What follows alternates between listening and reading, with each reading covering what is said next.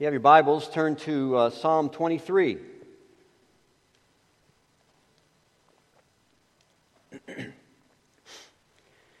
we will be uh, focusing our attention this morning on verse 1, but I'd like to read the whole psalm, very familiar psalm to most of us.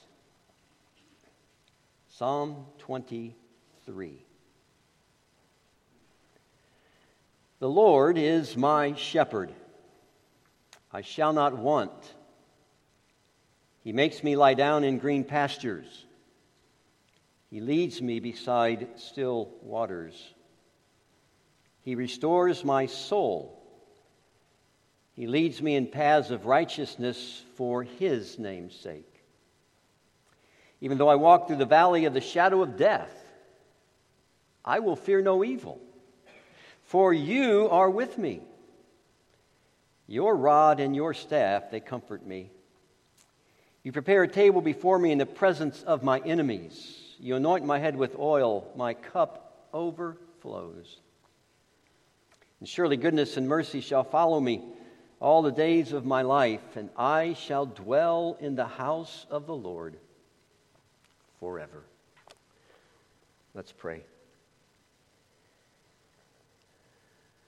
Father, we thank you that all Scripture is inspired by God and profitable. And we do pray that you would make this portion of your word profitable to us today as we've come to hear from you. And so may you speak through these words that they might be your words, we pray. In Jesus' name. Amen. No matter what you are facing in life, you can find a psalm that speaks to your situation. Although many psalms arose out of a particular situation in the life of the psalmist who wrote the psalm, the psalms are not so tied to those situations that they cannot speak to us who are experiencing different situations and different problems. For example, there's not a psalm that specifically deals with child abuse. But there are psalms that deal with the emotions and the responses that you would associate with something like child abuse anger, betrayal of trust, misuse of power. This is the beauty and benefit of the Psalms. They speak directly to our lives today. And that's certainly true of Psalm 23. Psalm 23 has the simple title, a Psalm of David, a psalm written by David. We don't know when David wrote it. But it would have been appropriate in many of the trials that David faced in his life. You remember the early days. David was himself a shepherd who protected his flock. He knew what shepherding was all about when he wrote these words The Lord is my shepherd. Or think of his confrontation with Goliath, a young lad, inexperienced, but with tremendous faith. The Lord is my shepherd. Or the days of fleeing from Saul, a fugitive seeking refuge in the hills and caves surrounding Judea. The Lord is my shepherd. He ascended the throne as king of Israel, but you know what happened? A series of sins that had adverse consequences adultery, murder, cover up confrontation leading to confession and forgiveness all throughout that process. He could have prayed, The Lord is my shepherd. And I hope, like David, you can affirm this morning and will be able to affirm this morning the Lord is my shepherd. By stating these words, we acknowledge that God will provide all that we need in whatever situation we are facing. In fact, in light of the personal pronouns that are used in Psalm 23, we could rephrase that and to say, We acknowledge that God will provide all that you need in whatever situation you are facing. That's what Psalm 23 is all about. We see from verse 1 how God is able to provide all that you need in whatever situation you are facing. God is able to provide all that you need because He is a God who is near. He's near. This psalm begins with a statement concerning the character of God. The Lord is my shepherd. All of your translations probably uh, have this word Lord in capital letters, maybe uh, capital L and then small capitals O or D. And the Hebrew behind this word is a particular word for God, and we're not exactly sure how to pronounce it because the Jewish people at some point in their history would not pronounce it for fear of blaspheming the name of God. And so, if you're reading along in the Hebrew text and you come to this name for God, you just say Adonai, which is the Hebrew word for Lord. And so our English translations have kind of gone along with that. And whenever we have this name for God, we have Lord in capitals. It's been pronounced a variety of ways. Jehovah is sort of the older pronunciation. We sang a hymn that had Jehovah in that hymn. The, the more modern tr- pronunciation is, is Yahweh, but the important thing is not how we pronounce it. The important thing is what does this name for God mean? Notice David does not write here, Elohim is my shepherd. He doesn't write, El Shaddai is my shepherd. He writes, the Lord, and we'll just use Yahweh, is my shepherd. These names all refer to the same God, but they stress different things about the God that we worship. El Shaddai, God Almighty, God All Powerful. Elohim, sort of the generic name for God, the majestic sovereign God of creation. But God is shepherd. That's Yahweh. To see the difference between Yahweh and Elohim, we only need to compare Genesis 1 and 2. Genesis 1 describes the God of creation who, who brings this immense universe into existence. He speaks and it happens. He creates, He forms, He fashions. God, as creator, is the majestic, glorious, sovereign God, and the name Elohim is used in Genesis 1 because it fits what is being said about God there in Genesis 1. But in Genesis 2, a different side of God is presented. The majestic God of Genesis 1 is the God in Genesis 2 who takes time to form Adam from the dust of the ground. The glorious God of Genesis 1 is the God in Genesis 2 who plants a garden for the well being of Adam and then Eve.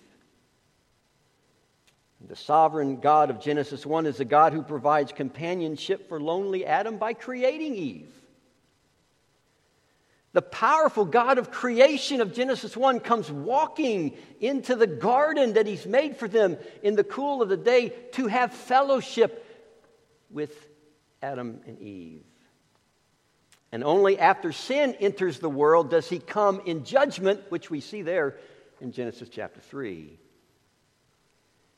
And so in Genesis 2, when we're talking about God being near to His creation, it's the name Yahweh.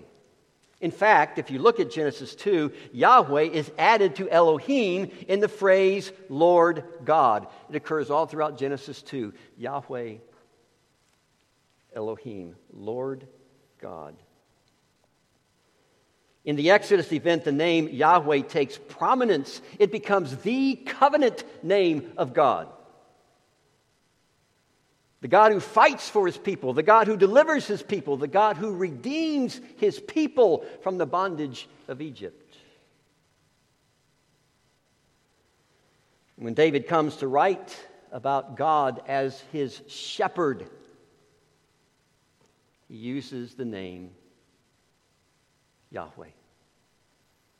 Yahweh, the Lord, is my shepherd.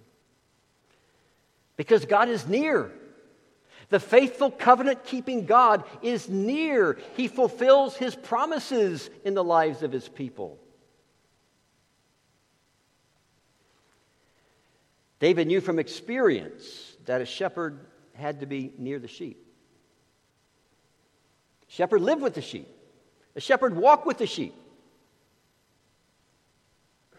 God can provide for you because He's near. He knows you. He knows your struggles. He knows your trials. He knows your needs. And because He's near, He can provide all that you need in whatever situation you are facing. He is not a distant God. But Yahweh is not only a God who is near, He is a God who is personal. And here we see David says, The Lord is my shepherd. It's kind of interesting. David does not pray that, that, that uh, uh, Yahweh, the Lord, is the shepherd of God's people. They shall not want. He doesn't pray that. Now, that would be accurate. That would be true. He doesn't even pray, Yahweh is our shepherd. We shall not want. Again, that would be accurate. He could have prayed that. But he prays, Yahweh is my shepherd. I shall not want. That's personal relationship. Think about your own prayers for a minute this morning.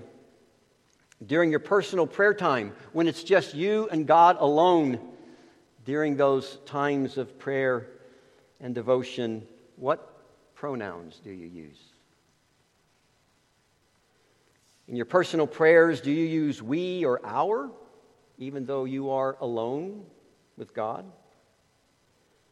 Concentrate this week on using I and my. Don't hide behind our and we. It's easy to sort of distance ourselves from God when we are just praying alone with God.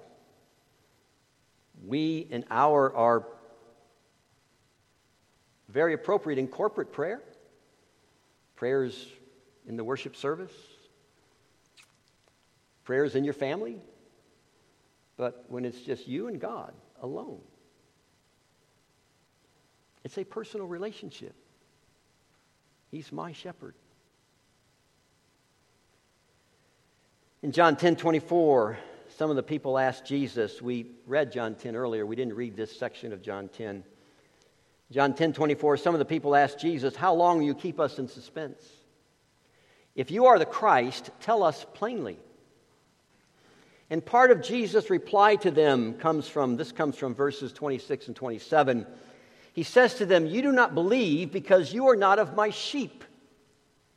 My sheep hear my voice, I know them,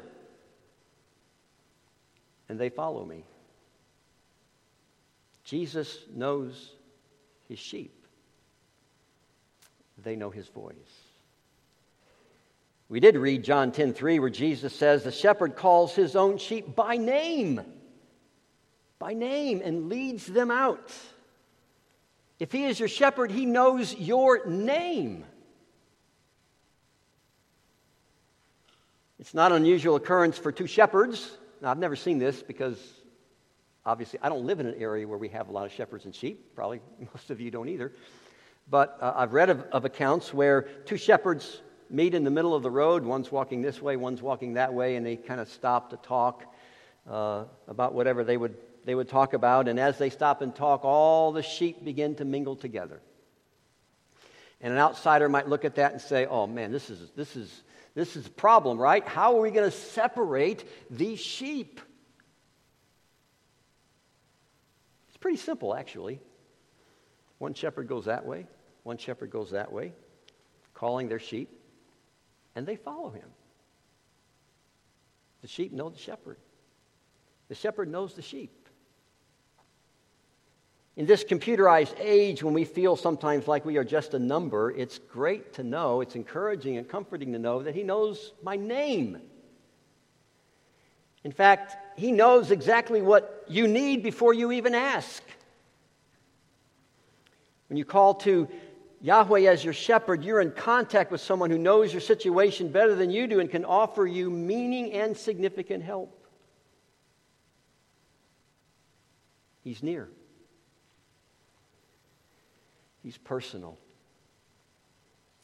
And because he is near and personal, he knows exactly what you need in whatever situation you are facing. And that's kind of what the last clause of verse 1 says, doesn't it?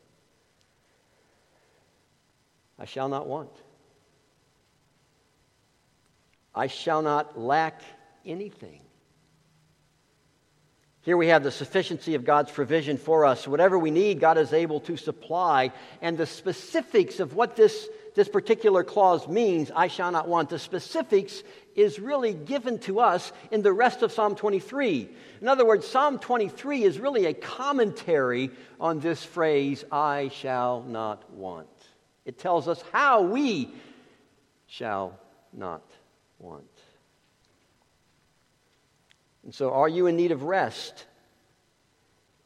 The shepherd provides green pastures and waters of rest. He restores my soul, could relate to both physical and spiritual needs. The Hebrew word for soul can also have the, the broader meaning of life. He restores my life. Are, are you at times in need of guidance and direction?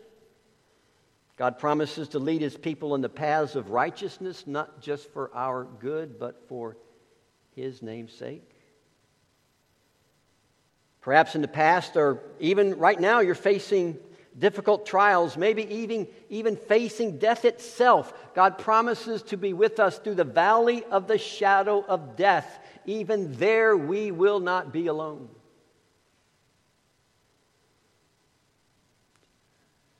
Kind of like cruel and unusual punishment sometimes, isn't it, to have a person in the hospital and nobody can visit them alone. But they're not completely alone.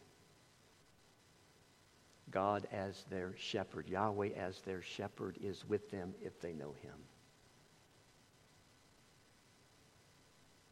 You feel bruised and drained because of conflict? You, you prepare a table before me in the presence of my enemies. Even in the most difficult times, God promises to provide abundantly, even to the overflowing of our cup. All our days, we can be sure that God's goodness and mercy, mercy, a, a word that stresses His covenant faithfulness, will follow us all the days of our lives. In fact, that Hebrew word for follow can even mean pursue. These things are pursuing us. The hound of heaven and his goodness will track you down. God will provide all that you need in whatever situation you are facing. I don't know a lot about sheep. I grew up in the city. So I've read uh, a couple books, uh, one particularly, Phillip Keller, a book, A Shepherd Looks at Psalm 23. He was a missionary, some part of Africa, I think, and he actually was a shepherd. It's part of what he did. He was, he was a shepherd. And he writes a book about Psalm 23 from that perspective. And he says the life of a particular flock depends on the kind of shepherd they have. Some shepherds don't care about the sheep. No time for them. They don't worry about finding proper pastures, proper food, not concerned about protecting the flock. And, and Keller says these sheep look sorrowful, half starved, facing endless hardship. Without a good shepherd, the sheep suffer. Psalm 23 reminds us that we have a shepherd under whom we can thrive if we will follow him. He will not spare any expense to provide for his sheep. Remember when David appeared before Saul to fight Goliath? Saul says, How can you, a mere lad, face this giant? David says, I'm a shepherd. I am a shepherd. And if a lion or a bear would attack the flock, I protect the flock. I've killed many a lion or a bear. The shepherd risks his life for the sheep. Isn't that what our shepherd has done? Jesus has not only risked his life, but he has given his life for us. He is our good shepherd. And if He's given His life for us, don't you think He will continue to provide all that you need in whatever situation you are facing in this life and the life to come? This has implications, I think, for us as a church. Corporate implications. Most of Psalm 23 is more on the individual. But we can take great comfort that our shepherd, Jesus Christ, has this church in his hands during these difficult days. We are praying that our under shepherd, our pastor, our beloved pastor, will have a quick recovery. But until then, know that Jesus Christ, the chief shepherd, the great shepherd, has our pastor in his hands. He has this church in his hands. And we can trust him to provide everything we need during this difficult time. And He also has you, each of you, in His hands. Let me close this sermon with implications for us individually. If Jesus is my shepherd. Many years ago, when we lived in another city, there was a commercial about a local bank that offered personal care. Personal care. And in this commercial, an ordinary guy walks in the door and he's greeted at the door, and there's, the red carpet is rolled out for him. And he's escorted up to the teller, and, and all of his needs are taken care of first class. And I know it's just a commercial, but every Monday morning, a branch of this bank right down the street from us, I would walk into that bank every Monday morning. And I'm a pretty ordinary guy. And there was no greeting at the door, there was no red carpet, there was no escort up to the teller. I had to wait in line. And when I made it up to the teller, he or she really didn't know my name. I had to tell them what my name was, and if I tried to cash a check, they always made sure that there was enough money in my account to cover it. They don't really know that much about me. We have a shepherd that offers real personal care. You can talk to him anytime, always available, no busy signal, you won't be put on hold. 2 a.m., 3 a.m. in the morning, he's always available. He knows what you need even before you ask him. And he has a program for future security that will outlast any program a bank has to offer, doesn't he? This morning, trust in what the shepherd has done for you. Listen to his voice. Follow him. He will provide all that you need in whatever situation you are facing because he is your shepherd. So, the question this morning is Do you know Jesus as your shepherd? Have you trusted him with your life? We're going to sing a hymn in just a minute. Here's the first verse of that hymn.